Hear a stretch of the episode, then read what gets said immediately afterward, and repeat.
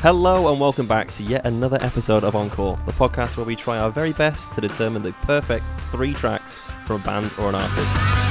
Chris Murray, aged 13 or 14, put this song on every mixtape CD that I was making for girls to try and get them to fall for me. It's the original heartbreak ballad that existed in my youth. I just think it's a little bit meh, like in terms of love songs go. Like, ah! Chris, out of curiosity, how many times did a girl say yes to you after you sent them that mix CD? I would say that I sent about. Right, what if my current girlfriend listens to this?